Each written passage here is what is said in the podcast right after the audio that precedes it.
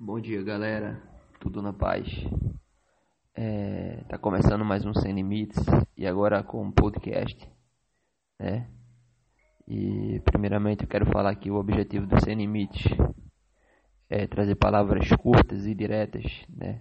Sem muitos arrudeios, sem muitas palavras, ser bem direto, como Paulo foi direto, né?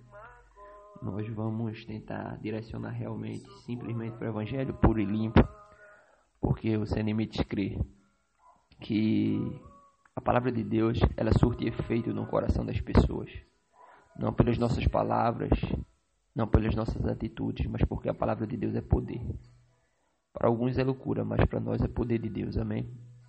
Então hoje eu quero dividir com vocês a palavra de Deus que está em Romanos, no seu capítulo 12, no verso 1, que diz assim: Rogo-vos, pois, irmãos, pela compaixão de Deus, que apresenteis os vossos corpos em sacrifício vivo, santo e agradável a Deus, que é o vosso culto racional. Amém? Então, o que a palavra de Deus nos traz aqui é mostrando qual é o nosso culto inteligente, qual é o nosso culto que é razão de adorar, né? É que a gente apresente os nossos corpos vivos santo e agradáveis a Deus. Que a gente possa sacrificar os nossos desejos hoje. Que você possa, na hora de escolher pecar e buscar a santidade, que você possa verdadeiramente esquecer o pecado, que você possa buscar a santidade, porque isso é agradável a Deus. Isso é o culto racional. Muitas vezes pensamos que botamos as melhores roupas, botamos os melhores sapatos, selecionamos as melhores músicas dentro de uma igreja, no formalismo das quatro paredes. Não leve a mal, não que isso seja errado, irmãos. Pelo contrário, a Bíblia fala de uma congregação, de congregarmos. Eu acredito que temos que ter uma igreja verdadeiramente para congregar. Mas muitas vezes a gente bota melhor roupa, sabe? Leva melhor Bíblia para um formalismo de quatro paredes e esquece do nosso culto racional. Qual é o verdadeiro? É o sacrifício. É escolher a santidade, é escolher Cristo e abandonar o pecado. Sabe? Isso é o culto, isso é agradável a Deus. Se você acha que você tem que cultuar Deus simplesmente das quatro paredes, esquece dessa palavra que está em Romanos 12, 1. Paulo diz: rogo-vos Pois, irmãos, pela compaixão de Deus, que apresentei os vossos corpos em sacrifício vivo, santo e agradável a Deus, que é o vosso culto racional. Se apresente diante de Deus, que venhamos, né, se apresentar diante de Deus como sacrifícios vivos, santos e agradáveis, que não venha ter pecado, que venhamos buscar a santidade, que venhamos ter a convicção de fé em Cristo, que é Ele que tira o pecado do mundo.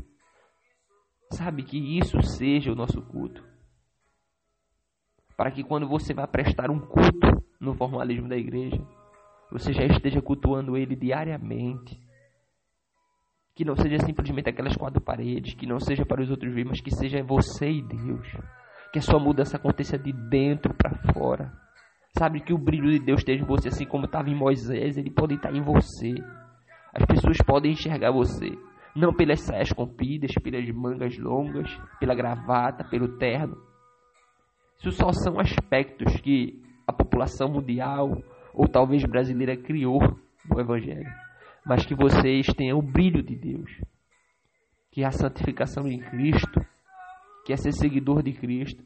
E é difícil, irmão, não é fácil, mas que hoje possamos refletir e pensar dessa forma. Amém?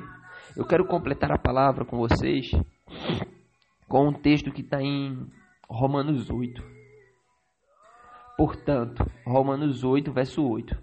Portanto, os que estão na carne não podem agradar a Deus. Amém? Ou seja, o que, que Paulo está querendo dizer? Se você quer fazer algo agradável a Deus, você não pode estar na carne. É justamente o que ele acabou de falar, é um complemento, né? Vem anteriormente a palavra, mas é um complemento daquela palavra. Deus quer a gente como sacrifício vivo, santo, né? Seja agradável. E ele fala no capítulo 8, verso 8: os que estão na carne não podem agradar a Deus. Aqueles que vivem pela carne, mas que não vivem pelo Espírito, que não vivem pela fé, eles não podem agradar a Deus, não tem como agradar a Deus. E no verso 13 ele complementa ainda mais: porque se viverdes segundo a carne, morrereis. Mas se pelo Espírito mortificardes as obras do corpo, vivereis. Ou seja, se vivemos pela carne, pelos desejos carnais, né, certamente iremos morrer. Mas se pelo Espírito mortificarmos, né, abandonarmos os desejos que temos, deixarmos, porque o nosso corpo deseja esses desejos carnais. Mas se isso fizermos, certamente viveremos e viveremos em Cristo, porque a palavra de Deus diz que o justo viverá da fé. Não é que eu vivo da fé comprando carro, ah, tenho fé, vou comprar um carro e Deus vai pagar, não. É porque viveremos da fé. Chegará um momento, irmãos, que estaremos com Jesus entenderemos que estamos vivos eternamente com Ele por causa da fé que há nele. Amém? Que Deus abençoe todos vocês, que vocês tenham um ótimo dia e que possamos cultuar Ele a cada dia mais dessa forma. Amém? Até mais, até a próxima. Forte abraço. Muitas pessoas acreditam é, que Deus faz coisas extraordinárias, que Deus pode dar, que Deus pode fazer, mas nós acreditamos que Deus é sem limites.